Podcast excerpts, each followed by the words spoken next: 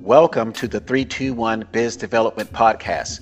My name is Clarence Rick Napier, CEO 321 Biz Dev LLC, located in Sacramento County, California.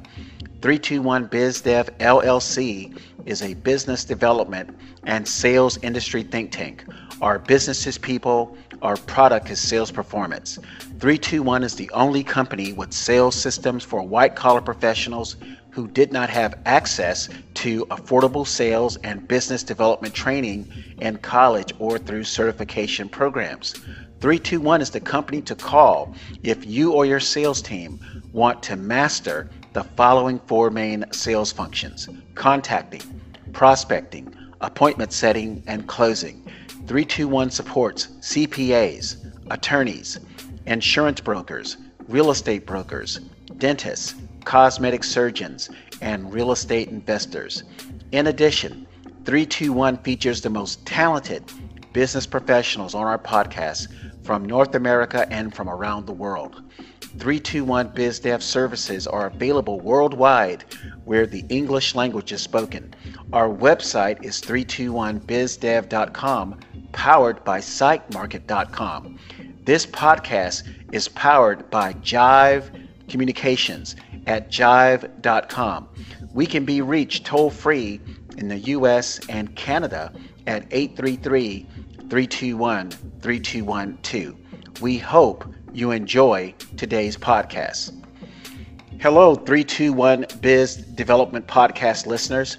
The title of this podcast is When Your Day of Epiphany Arrives, Will You Respond? This podcast focuses on my walk with sales performance and how I got to this point. An epiphany can happen in any aspect of your life. What's important about an epiphany is will you recognize it and will you take action when you identify possibly the only thing in your life that might have the most meaning ever. Now, here's the definition of epiphany from Wikipedia, which I think they give a pretty good definition. Wikipedia's definition is an epiphany from the ancient Greek epiphania is a manifestation or striking appearance, is an experience of a sudden and striking realization. Generally, the term is used to describe scientific breakthrough, religious, or philosophical discoveries, but it can apply in any situation in which an enlightening realization allows a problem or situation to be understood from a new and deeper perspective. Epiphanies are studied by psychologists and other scholars, particularly those attempting to study the process of innovation. Epiphanies are relatively rare occurrences and generally follow a process of significant thought about a problem. Often they are triggered by a new and key piece of information, but importantly, a depth of prior knowledge is required to allow the leap of understanding. Famous epiphanies include Archimedes' discovery of a method to determine the density of an object, and Isaac Newton's realization that a, that a falling apple and the orbiting moon are both pulled by the same force. So that's Wikipedia's definition. Now, over the next few minutes, let me walk you through some exciting and some not so exciting times in my life. So let's start by attending Catholic school, as I was one of three black males in a Tampa Catholic school with 600 students. And the other two black males were my first cousins. So that was interesting growing up and attending a school where you and your cousins were the only blacks in the school. So what that taught me at, you know, 6 and 7 years old was there's really not a lot of problems dealing with race when kids are younger. You know, as they get older, some things are learned by others. And I'm not saying that uh, you know black black kids didn't learn anything about racism or maybe even um, you know put out some racist stuff. And I'm not saying that that the, the white kids didn't put out any racism, but the point was growing up where you're the one of three black young males in the class, taught me something. And what it taught me was I can perform. Because see, at six and seven years old, all the way up to the sixth grade, I was one of the top performers at the private Catholic school. So it taught me young when I when I was very young that um, performance is not necessarily um, categorized by a certain race. Anybody can perform, regardless of your race, if you put the effort into it. So the, the next item I need to tell you this is not good news, but I am a son of a mother who was a drug addict. And I'm a son of a father who was a big drug dealer in Florida. And like I said, I'm not talking about some guy walking around in jeans and with a car and a few hundred dollars in his pocket.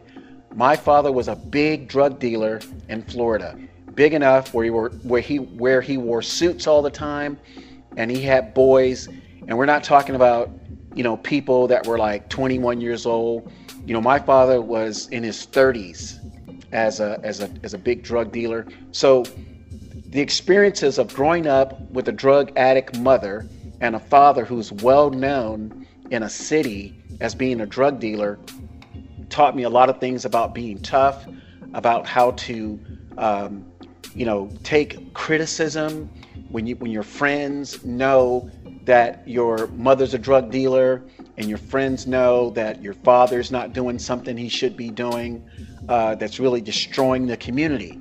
So I, I, grew up with a lot of these things that made me uh, become very mature at the age of 12 through 16. And unfortunately, I lost my mother at the age of 16 uh, because she died as a result of drug use. And, um, you know, I ended up, you know, living with my, my uncle who was a military veteran. Now, the next thing I need to tell you about, and all these things built up to this epiphany that I had when I was older. So, working as, as a restaurant employee uh, at the age of uh, 15 years old, right about the time my mother passed away, I worked for a Jewish restaurant owner who gave me my first job, my first real opportunity, and provided some great motivation. This guy named Paul, he saw that I was such a hard worker, and I had every um, you know reason to be a hard worker, knowing that my mom was was passing away and, and dying, and I was kind of like on my own, even though I was living with the, with an uncle. This Jewish guy, restaurant owner, he paid me when I was 17 years old, $400 a week. Now, for a 17, 18 year old still in high school, he was paying me something the equivalent of today's dollars of like a thousand dollars a week. Okay, so $400 a week when I was 17 years old with no bills, no responsibility, is similar to making about a thousand dollars a week in 2019. And because I was a hard worker, he promoted me fast and he let me run a night shift on a Friday and Saturday night at the restaurant as a 17 and 18 year old assistant manager. So I want to thank Paul. He's probably passed away by now, but I want to thank him for that opportunity. So the next step, and this is a part that's kind of like not so good, I'll tell you what, I was riding around in my city and I had a drink and uh, I ran a red light on a busy intersection. Thank goodness I didn't get hit by another car, but a cop pulled me over. To make a long story short, the cop said, Rick, you ran a red light. I'm not going to give you a ticket. And by the way, we know who your father is.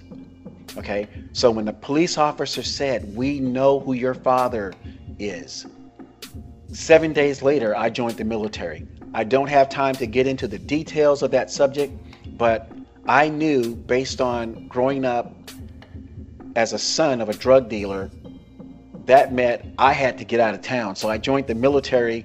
Seven days later, I was on a plane flying to boot camp.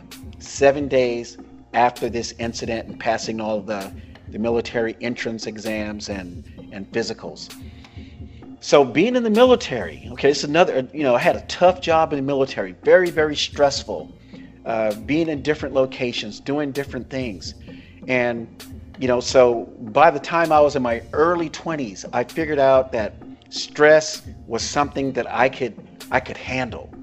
growing up as a kid, son of a drug dealer, seeing your mom being a drug addict, you know, working in a fast-paced restaurant in a in a upscale part of the city I grew up in, where it's mostly, uh, you know, white patrons, and you know, working as a black assistant manager in a southern city, where most of the patrons were, were white. And at that time, you know, I'm not sure what race relations were like, but it didn't bother me. I didn't care. I didn't ask. All I knew was that I had to do a job. So being in the military, doing this tough job, you know, I, I did that job for, you know, six years, you know, as an active duty person and then another few years as a, a reservist. So by the time it was it was time for me to leave the military, I had to find a civilian job while I was attending college. So I didn't even know what a resume was. So I went to the, the Veterans Center and the, uh, the, the, the person behind the counter said, Rick, you need to complete a resume. And I said, What's a resume? See, when you're in the military, there are so many things that you don't know about while you're serving in the military. So when I got out, I didn't know what they what a what a resume was. So the uh, the veterans rep helped me complete a resume.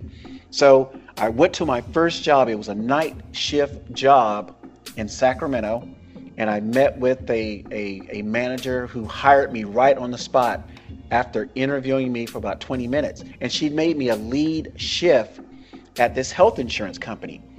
And um, so fast forward with that, I was I was working this shift for about a year. It was 4 p.m. to midnight, and the CEO of Sacramento's first Fortune 500 company came by to tour the facility with the HR manager. And the, the CEO thought things were going pretty well. So the CEO said, you know, Miwa, that was the HR person's name. He said, Miwa, who's the night supervisor? And Miwa said, well, we don't, we don't have one right now, but we have Rick. He's the sort of the lead at night. He's running the show at night by himself. So the CEO of Sacramento's first Fortune, Fortune 500 company said, Miwa, let's make Rick the supervisor immediately.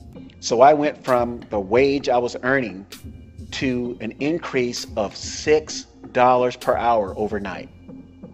And so that just uh, that was just great because this guy, you know, the CEO, his name was Dan, he said, "Man, this thing is running smooth." So that was my first civilian job, and I ended up blazing the corporate trail at a Fortune 500 company that started in Sacramento but was merged with another company, and now the headquarters was in Los Angeles. And, and in that corporate journey, I dealt with a lot of corporate infighting and backstabbing and skirmishes uh, in in this in these uh, a lot of these management jobs. And and what it was like, it wasn't so much people hated me. It was just that was the, the culture of cor- corporate America. There was always someone looking to uh, defeat someone else because maybe that person was trying to get the next position above you, or maybe they didn't want me to get the next position above them. So it was a constant battle. And I kid you not, it was almost like being in combat again, where you went to work and you never knew what to expect. So that those experiences in corporate America, at least in the operation side, and those things that happened on the operation side taught me a lot of things about dealing with stress, about dealing dealing with people, about dealing with deadlines, about dealing with pressure. So my break, my first break in sales came as I was functioning and working alongside the corporate sales team. And my job was to finish the work that the sales department did. Now, our sales department um, prospected and did sales and marketing to some of the largest companies in California. The corporate sales department marketed to some of the largest companies in California. Those companies include Hewlett Packard, Cal Berkeley, that's University of California, Berkeley, the Screen Actors Guild, utility companies, uh, county municipalities, where, where we had to provide health insurance to the to county employees and state employees, state of California employees. And so my job was to finish the work that the sales department had to do. So the sales department would go out and do their dog and pony show. And right before the contract was signed, or as the contract was signed, they would say, Rick, come in and talk to the benefit officers, come in and talk to the executive uh, leadership teams to explain how, for the first 60 days, everything was going to go smooth. So, what happened when new companies came on board with this health insurance company, their employees and, and the minimum size employee employee employer group that we handled was 5,000 employees or greater. So within those first 60 days, everything had to go smooth with this employer.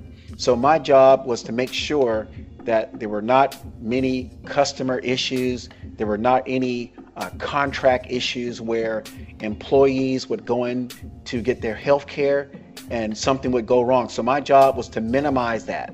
So the corporate sales team would call me in, you know, at these big meetings and say, okay, now it's time for Rick to explain what he does in account services. So I would, so I, I used to always say to myself, man, these these guys and ladies and sales, they how do they do what they do? I was mesmerized. I was, you know, impressed with the fact that they can go out and bring in business that sometimes paid us a minimum of $50,000 per month up to, you know, $600,000 per month. So I was very impressed, mesmerized, and just, you know, I looked at these people as being like sales gods and sales goddesses. So my first break and sales came when I saw an account executive position posted in our break room. So instead of completing all this paperwork for this job, I called the vice president of sales. Her name was Michelle. Michelle was a Japanese American lady, and she was sharp. She was the sharpest person I've ever met in corporate sales across many different companies that I knew about. So I called Michelle and I said, Michelle, my name is Rick. You may not know me, but I, I tag along with the sales department to do the account services uh, portion. She goes, "Yeah, I think I know who you are. You know, you do a you do a pretty good job." And I said, "Michelle, I'm interested in working as an account executive, a sales executive in sales." And she said, "Rick, really? And you picked up the phone to call and to tell me that?" I said, "Yes." She said, "Rick, can you come over to our office, which is about 30 miles away, and let's have lunch?" So I said, sure. So I went to Michelle's office, nice office, about the size of uh, a 1,000 square foot, you know, apartment. And we sat and had lunch. She brought in some gourmet sandwiches and soup. And she said, Rick, I am so impressed that you picked up the phone to call me about this position. And so, to make a long story short, she hired me within the next 60 days. And 30 days after hire, I was in this formal sales training class that uh, was sponsored by Miller Heiman. Miller Heiman is a is the premier sales training uh, school for corporate executives. It's the same type of school uh, that maybe Deloitte people attend or Ernst and Young type of people that, that attend this this sales training class. It was ten thousand dollars. It was an eight day class. It was Monday through Saturday. You got Sunday off and you finished on Monday and Tuesday. Now, what I learned about this sales training class, and again, this is part of this epiphany that I'm that I'm I'm building up that occurred, you know, like six, seven years ago, like in 2013. I noticed that no conversation in the sales training class was about a product. It was all about how to deal with people, how to deal with layers of management, how to listen, how to uh, prospect in a, in, a, in a sense, how to, you know, have like some structure, how to use sales systems. And so that's why I always tell people today, and even the, even though that was like less than 20 years ago that I attended this class in corporate America, I try to tell salespeople that selling is not about a product. It's not. It, it's never been about a product and it never will be about a product. Also, one of the things I must mention before I move on to independent sales is that at this corporate level, there's about 25, maybe 30,000 employees at that time. And in management, including sales, operations, IT, customer service, there were only eight African Americans out of 30,000 people. So again, I say that not to just point out that fact that there were only eight uh, people in middle to executive uh, leadership and management positions. I'm saying that because, you know, I made it. You know, I made it. I broke the I broke that ceiling that everyone talks about, and I got to be honest with you. It wasn't that hard for me to break that ceiling. And again, I think it goes back to my childhood, my teen years. Uh, it goes back to the restaurant work. It goes back to, uh, you know, having a stressful job in the military, and just, you know, always going for it. So, you know, I, I left corporate America about 20 years ago, and I entered the independent sales industry, which included mortgages, uh, insurance sales, and you know, I what I the, the first thing I, I figured out or learned was that there's no a lot of the independent sales organizations, insurance, mortgages, real estate, they don't have any sales systems. They don't. And at first, it wasn't a big deal because here in California, when I started working in independent sales, California California's economy was booming. I mean, it was because of the inflated real estate market where the loans were so easy to get. Things were booming. Money was flowing like honey. So it wasn't hard to make a sale because everybody had money. You know, this real estate boom had taken off. It was easy to sell a house. It was easy to find a person that wanted to refi or needed a, a purchase loan. It was easy to sell anything in California because of that fake economy that was going on. So I said to myself, okay, well, I want to work with a reputable company. So I got this interview with this high end, prestigious, white collar financial services firm down in San Jose, California right at the southern end of Silicon Valley. And you know, it was something weird because they sold to wealthy people. And it was the first time that I was outside of corporate America, now on my own as a financial services rep, working for an independent company. There were there was no salary, uh, there were no benefits. It was just me, you know, making the money that I needed to make. But one weird thing hit me. I felt this anxiety about being in sales for the very first time.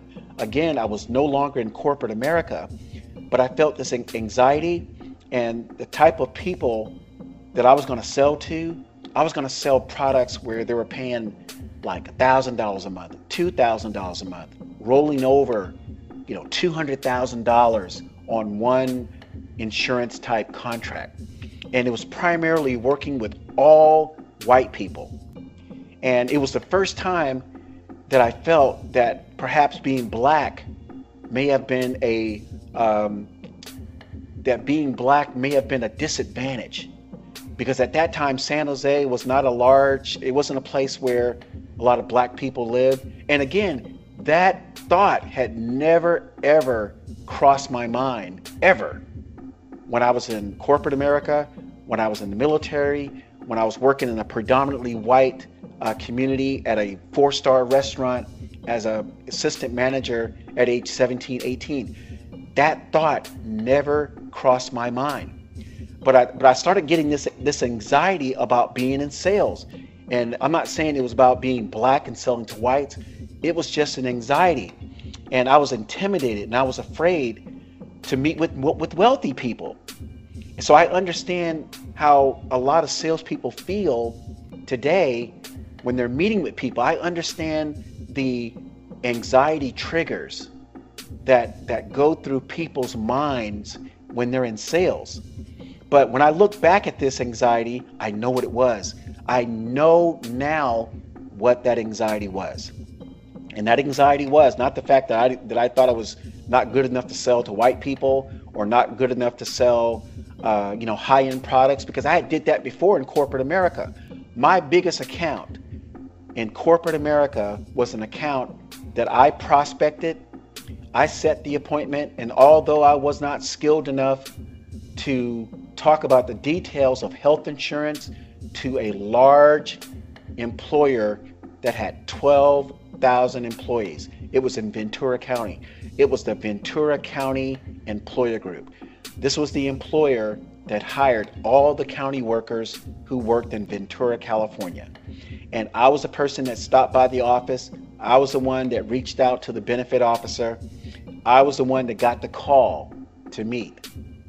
So that was that was an account that paid the health insurance company $225,000 per month or, or $3 million a year. And to this day, I was the youngest person in sales with the least amount of experience in sales, with the shortest time in the sales department that closed the largest transaction.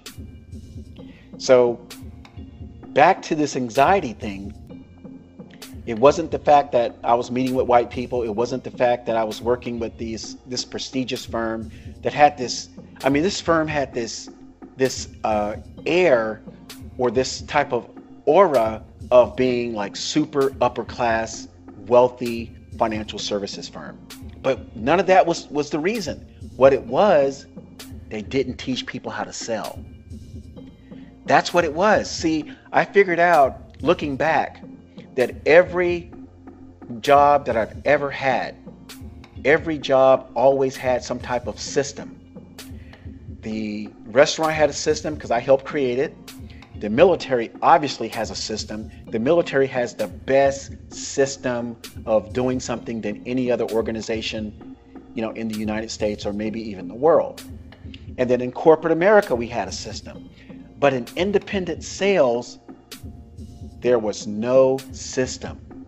And that's what it was. So if this prestigious financial services firm would have sat down and said, here's our system to, to market and sell these products, that we're asking people to pay 500 1000 you know $2000 a month mil, half a million dollar rollover i would have been fine but i was intimidated by, about that so it wasn't me it was the company but the company didn't know it because they didn't have a system. And it was likely that the owners didn't know how to sell. Now they knew how to write the, the applications. They knew how to get the money. They knew how to explain how the insurance products worked, but they did not know how to prepare a salesperson to be effective. And this scenario with this high end financial services firm in San Jose, California, this situation continued with seven other companies independent mortgage companies, uh, insurance companies, and real estate companies who did not have uh, sales training and did not offer sales training to their reps. And again, it wasn't me. Now that I figured out what the, what the problem was, it was these companies. And I remember passing my real estate exam, and the first company that I went to work for was Keller Williams. I was only there for three days, and I'll tell you why. I was never a person afraid to prospect people. So before I was, uh, before I got my real estate license, I was studying at different places, and I was telling the managers at Starbucks and at Panera Bread. Uh, I was telling people that I would run into, uh, you know, on the street or had a chance to sit down and just chat with. I was, I would tell them I'm close to getting my real estate license, and they saw the enthusiasm. They said, "Hey, when you get your license, call me." They knew that I did not have experience in real estate, but I had people telling me, "When you pass your exam, call me. I might let you help me sell my house, or I might let you help me buy my first house or my next house. So there was a Starbucks manager, Leticia, in, in, in North Sacramento. I passed the exam and I walked into the Starbucks and I said, Leticia, I passed exam. She said, Great. Now help me buy this house. So I had a listing and I had a buyer.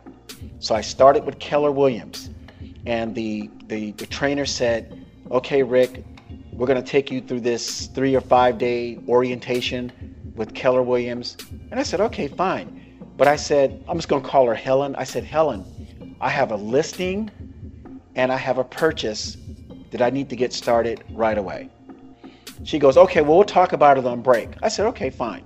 So the break came, nothing from Helen. The lunch came, I didn't hear anything from Helen. So by the third, the second break in the afternoon, I said, Helen, I thought you were to, you know, put me in touch with this guy named Bob. Bob is the person that has all the experience. I didn't have any experience, but I got the two deals. So Helen said, Rick, at this point, since you're new to real estate, you need to not worry about that listing and that buyer that you have. You really need to focus in on this training, this very important training that we have here at, at Keller Williams. You know what? After she said that, I packed my shit and I left. Seriously. I hate to use strong language, but I did. It was almost like she was telling me that it wasn't important to be able to have a listing and a buyer as a brand new agent who just passed you know his exam about a week ago a week ago. So i got my stuff and i left and i went to coldwell banker. I knew a broker at coldwell banker signed up with him. Something similar happened with him. There was no training. There was you know i had a deal you know some riffraff happened. I ended up getting only 30% of the deal even though the uh, person that wanted to buy a house selected me as their agent over this other agent that had you know four or five years experience. And maybe and may was the previous and may was this uh, buyer's previous agent. The buyer said he didn't want to work with her. He, he wanted to work with me. So i asked him three times. I said do you want to work with me? Do you really want to work with me? Are you sure you want to work with me? He goes yes i want to work with you. So i got the paperwork started. Three days later I lost a deal and accepted only 30% of the commission. So that's the reason why I started working with these 100% real estate brokers. And now I understand why so many real estate agents, you know, select 100% real estate brokers because it's it's it's just less clutter, less uh, issues to deal with. Now again, the 100% real estate brokers don't uh, show the, the agents how to sell. But I can understand how 100% agents say, I'd rather get 100% of my money, even though I'm not making any money, than give 20% of my money to a broker where I'm not getting much from it. So the same things happen with independent insurance brokers, no sales training. Then I had uh, friends that I knew that were dentists and other people had uh, other small business owners. They were having similar similar issues uh, with with selling and with marketing. They didn't have sales training, and you have to understand at this time, that's when the California economy was was a, was about to fall apart. I got my real estate license about 14 months before the real estate crash. So I wasn't able to effectively sell real estate like others. Now, I was good at finding buyers who wanted to buy new homes because that was just prospecting. But the, the traditional real estate duties and tasks that uh, most realtors knew about, I didn't learn about those until later on. So the point I'm trying to make is that in, in, in independent sale in, in independent sales i'm starting I'm, I'm stuttering a little bit but this is a uh, i'm not going to edit anything from this podcast independent sales has a big problem reps sales reps agents people in independent sales organizations and some that are nine to five employees working in sales are not receiving sales training. Okay, so that's the reason why I started 321 uh, BizDev LLC, Sales Training and Business Development Services. So let me continue with the story about the epiphany. So while I was in financial services, I had stopped kind of you know doing real estate because that was kind of dead in a sense. So I met these two guys. I met this one guy his name was Harley Gordon. He was a Boston estate planning uh, attorney. And he, he gave this great presentation on how to sell long term care. So I, I remember him saying something in his presentation that stuck with, stuck in my mind. And I said, aha, that looks like a sales system. The second guy was a former software engineer from San Francisco. He had, he sold his his stocks in this uh, software company and he started an insurance agency. And he hired me to work with him uh, down in San Francisco. Uh, this guy and his wife, and he had a something that looked like a sales system. So um, the funny thing about it was, it was like a 40-page manual, and it wasn't a complete sales system as it stood when he gave me the manual. But after I finished working with his company a year later, that book that he gave me, it sat on the shelf. It sat on the shelf. And at this time, California's economy was still in the dumps. A lot of people were not making money across the board in many different industries. So, bad times, 2008. And now I'm getting closer to telling you about the epiphany. Bad times began in 2008. Family member, significant illness. Because of the crash and the California economy at that time, I was totally unprepared for my the first and my second son to begin college. So I had family issues starting in 2011 with illnesses. I had uh, injuries to one of my sons. I had, you know, sons that went to college, you know, on fumes financially. I had to scrape up some money, and they would have problems in college. Nothing serious. A lot to do with, you know, people losing their their homes in foreclosure, and my sons were renting renting the the, the homes, and and when the homes were foreclosed, they had to move out immediately. Then I had some personal issues in my own life so I tell you what, from 2008 to like 2014, it was bad times for your boy. So after the smoke began to clear, it was November 1st, 2014.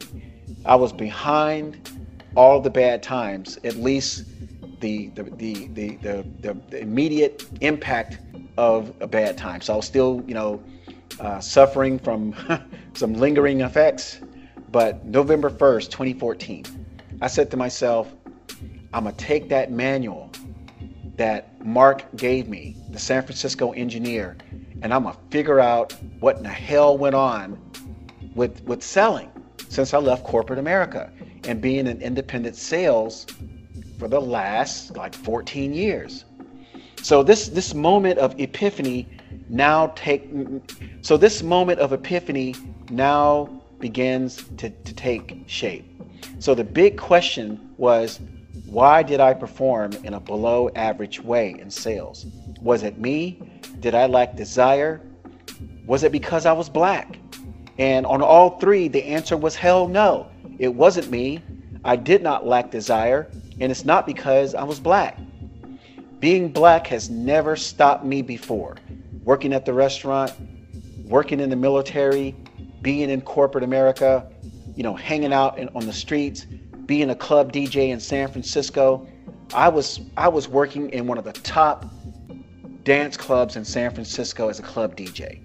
My buddy and I, you know, Puerto Rican guy from the Bronx, we got this this this part-time gig at this top San Francisco hotel where we made $2,000 a night on Friday night and Saturday night both while being in the military. I was the guy that, that contacted the hotel manager while hanging out in San Francisco. And he said, by the way, we do have a three month opening for someone who wants to, you know, be a, a DJ in our club because our, our main guy is taken off. He has to do something. He won't be around. But you have to have skills and you have to be very professional because it costs $40 per person to get into this club. And it was in it was in Nob Hill in San Francisco. It was on Powell Street in San Francisco. The street that has the 35% elevation incline. 35, I'm sorry, not 35%, 35 degree incline. So my buddy Dave Ramirez and I we worked as club DJs in this upscale hotel in San Francisco and made $2,000 on Friday night and $2,000 on Saturday night for three months.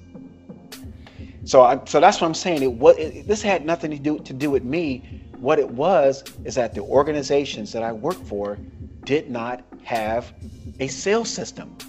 So I am fuming mad that I found that I find out about this, you know, 14 years later. So my question that I had November 1st, 2014, how would I make a comeback in business? So let me dig deep into the problem to identify it and fix it. So the epiphany was the following. I went back to the 40 page sales training manual I got from Mark. That's the former San Francisco software engineer. I remembered how smooth his system was to contact wealthy people in San Francisco, in the San Francisco Bay Area. I'm talking about Black Hawk residents in Danville. I'm talking about the Oakland Hills, where the uh, Oakland Athletics and the San Francisco 49ers uh, stay. I'm talking about Pacific Heights in San Francisco. I'm talking about the, the Presidio, where some of the California senators and and uh, you know richest politicians live. I'm talking about uh, Hillsborough, California. The area uh, called Hillsborough, California, per capita is the richest area in the country, where the average you know wealth you know margin is at least 10 to 20, 20 million dollars where people live. I'm talking about people who work in Silicon Valley, who, who work in Menlo Park, who work in Mountain View, who work in Sunnyvale, you know, uh, who work in Ben Lomond, who commute from Santa Cruz, California. So I'm just saying, Mark's system to contact these wealthy people. So even when even Mark's system did not take me where I wanted to go, uh, I, st- I identified some things that needed to be fixed. I failed on a big appointment where the uh, lady who lost her husband, she was she needed a twenty thousand dollar a year annual premium insurance p- plan. I did not close that, and I know why I didn't close it. I did not have a sales system. Mark's training was good, but it was still missing something. It was missing something. So, what Mark's sales training missed, and here's the epiphany. Here's the big epiphany of what I learned and how I learned from failure. This is the big epiphany. The epiphany is how consumers view salespeople and the entire psychology of consumer behavior when it comes to sales. That's it. That's the part that I was missing. I was missing. See, let me put it this way. Anytime you sell a product or service, 99.9% of the time, the company is always talking about the product. The company is always talking about how the salesperson needs to project a certain image. They need to have their skills honed. They need to be professional. They need to dress sharp. They need to have great grooming. Uh, they need to be experts at their product. But damn it, not one company ever talked about how consumers view salespeople. They never did. Not one company talked about the psychology of consumer behavior when it comes to, to looking at buying products and services. So I had to dig that up myself. I read hundreds of pages of articles written by top psychologists in the US and Canada and even some places, other countries, that talked about how consumers view salespeople, how consumers make decisions, how consumers are pissed off about salespeople. And the number one reason consumers are upset with most sales uh, appointments is consumers are not receiving a great sales experience. That's it. So the three things that set off this epiphany that opened my eyes up was how consumers viewed salespeople, the, psychology of consumer behavior, and the number three thing, salespeople do not give their potential clients a great sales experience. For most consumers, it feels like this the salesperson is going to win and the consumer is going to lose. So, in that respect, consumers don't like chaos. Salespeople don't like chaos. The large majority of people, we, you know, you got to understand when you're in sales, they're friendly. If you are friendly, and I noticed when I was writing this, writing the uh, 321 sales manual, that most salespeople do not project a friendly attitude. And most salespeople are afraid to talk to people. So fear people s- stops most people from succeeding in sales. The next thing is that salespeople need to stop underestimating themselves and they need to stop overestimating others. So, where race does appear in this epiphany is I find that a lot of black people typically do not want to work in sales positions. And and the reason why this is now this is a valid point, okay? Uh, it's it's valid, at least from my perspective, because society says black people are not supposed to be good in sales. And I'm not saying I was told this because I never saw it, but I see it every day. I see it where, number one, there's not a lot of black people in sales. And number two, when we are in sales, we are seen as such an anomaly. Even today, you know, people look at what I do in my company, and I know because I've been told this. I've been told this by, by. Let me put it this way: I went to an appointment about 30 miles from, from where I, I live in Sacramento. Before I went to the appointment, I called this lady and I said, Hey, this is Rick. Um, I'm, I'm, I'm coming to see you about this particular insurance product. So the lady said, Okay, okay. So I went to the lady's house, knocked on the door. She opened the door and she goes, Rick? I said, Yes. You know, Martha? She goes, Yes. So she let me in. And she goes, On the phone, I thought you were a white guy. so we laughed about it. Okay, she ended up buying the product. But it was at it was at that time that I felt, okay, man, there's not a lot of you know black males, not a lot of black females in sales. And it was the same that was true in corporate America. So I'm just I'm just saying that because in my business, it's rare for people to do what I do. And it's also rare, in my humble opinion, to be effective in, in sales training. Because based on what I'm hearing, you know, people like me are not supposed to be good in sales training. But, you know, nonetheless, we will keep it moving. So when I said sales positions, when I said sales positions, uh, people working in sales, I mean people taking action in the contacting, prospecting, and closing negotiation of sales. So when, when a lot of people talk about selling, they look at sales or they look at successful selling sometimes when the buyers are willing buyers. Okay, so working in sales when someone already wants to buy. So now I'm referring to this thing called leads and primarily Zillow leads or any type of lead where you're buying the lead and the person already wants to buy. Okay, so that's not the definition of selling. Selling is when the salesperson has to have style, finesse, and a sales system to execute the contacting function, the prospecting function, and the closing negotiation function. So if you're in sales and you work in a retail store and a person walks in and says, Ralph, I want to buy $5,000 computer, monitor, printer, the whole shebang.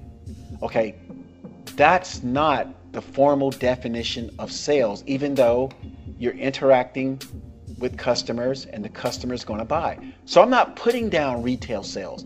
I'm not putting down people who who sell based on getting leads. I'm not putting that down. I'm just saying there's a big difference between the two.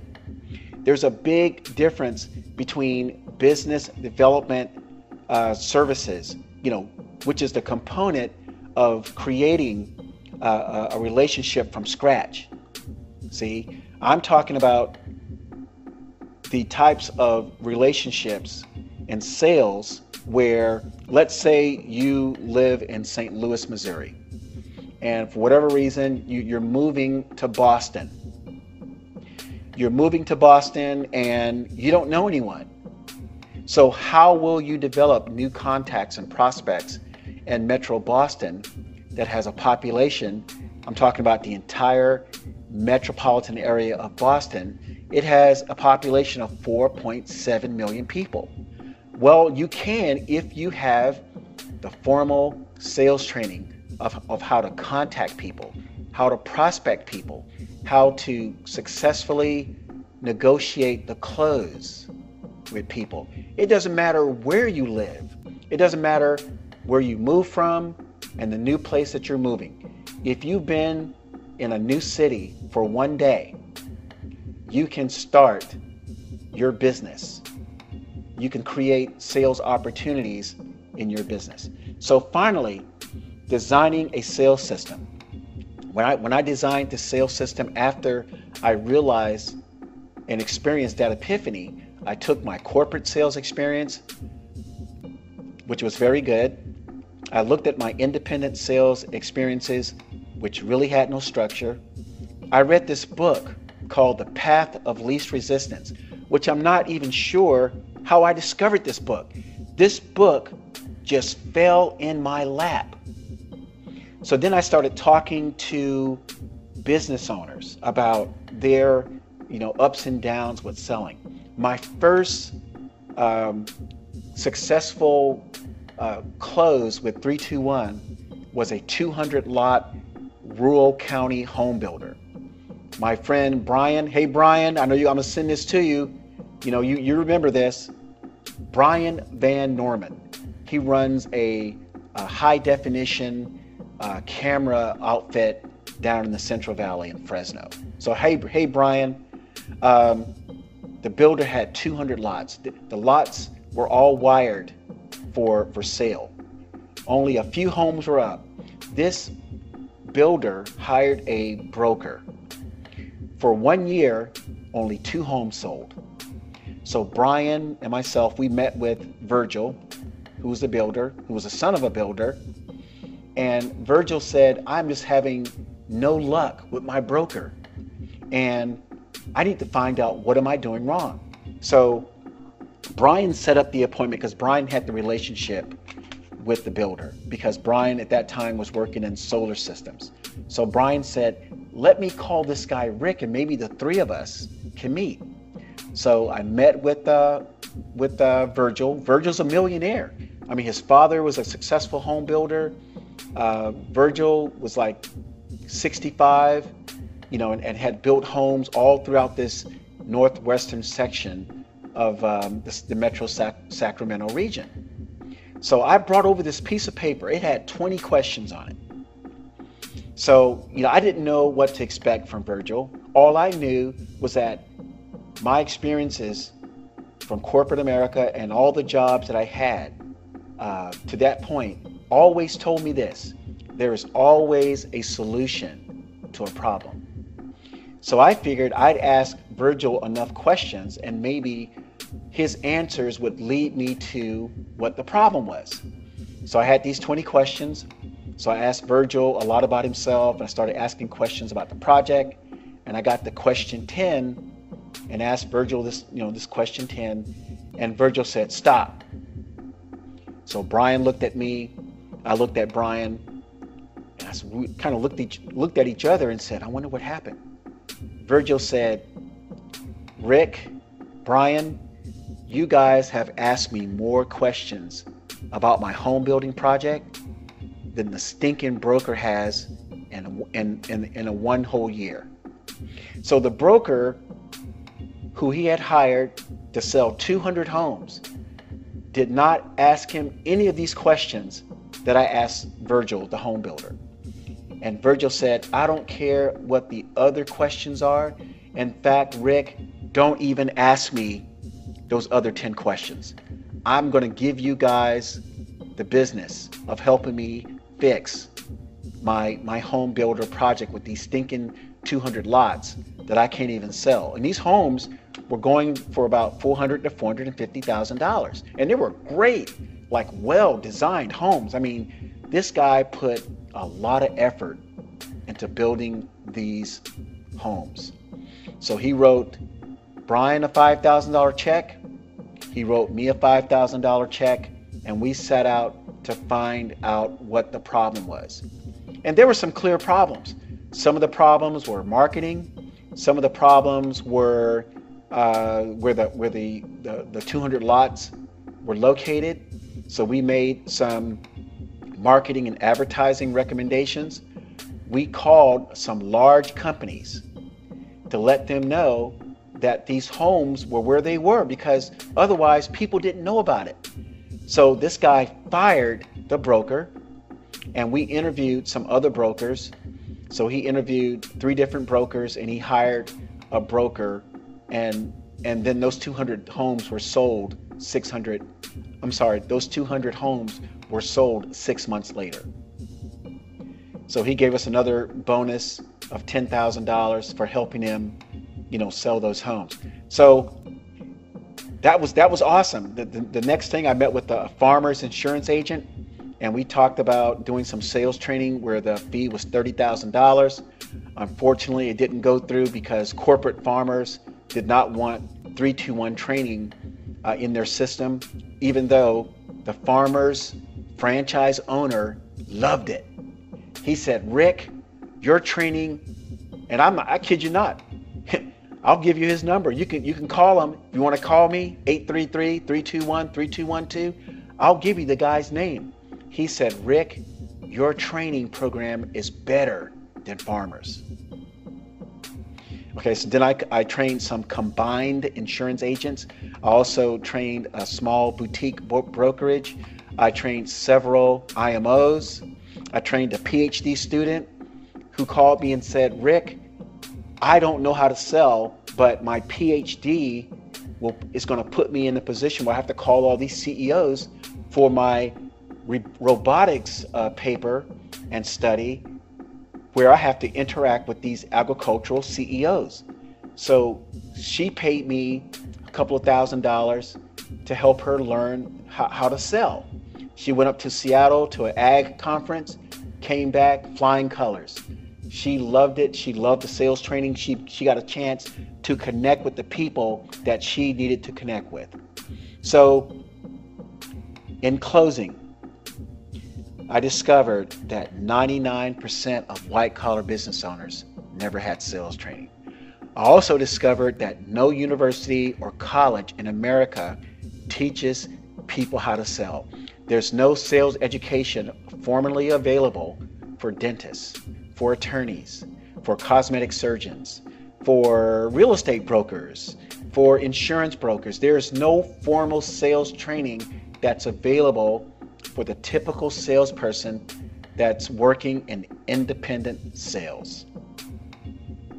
So I want to thank you. This was a small version, the, the, the, short story of my epiphany that led me to become the CEO of 321 BizDev LLC.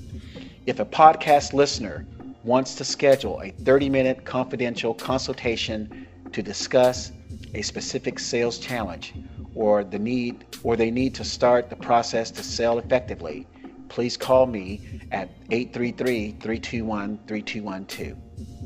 You have listened to the 321 Biz Development Podcast. 321 Biz Dev LLC is a business development and sales industry think tank. Our business is people, our product is sales performance. 321 is the only company with sales systems for white collar professionals who did not have access to affordable sales and business development training in college or through certification programs. Our website is 321bizdev.com, powered by sitemarket.com. This podcast is powered by Jive Communications at jive.com.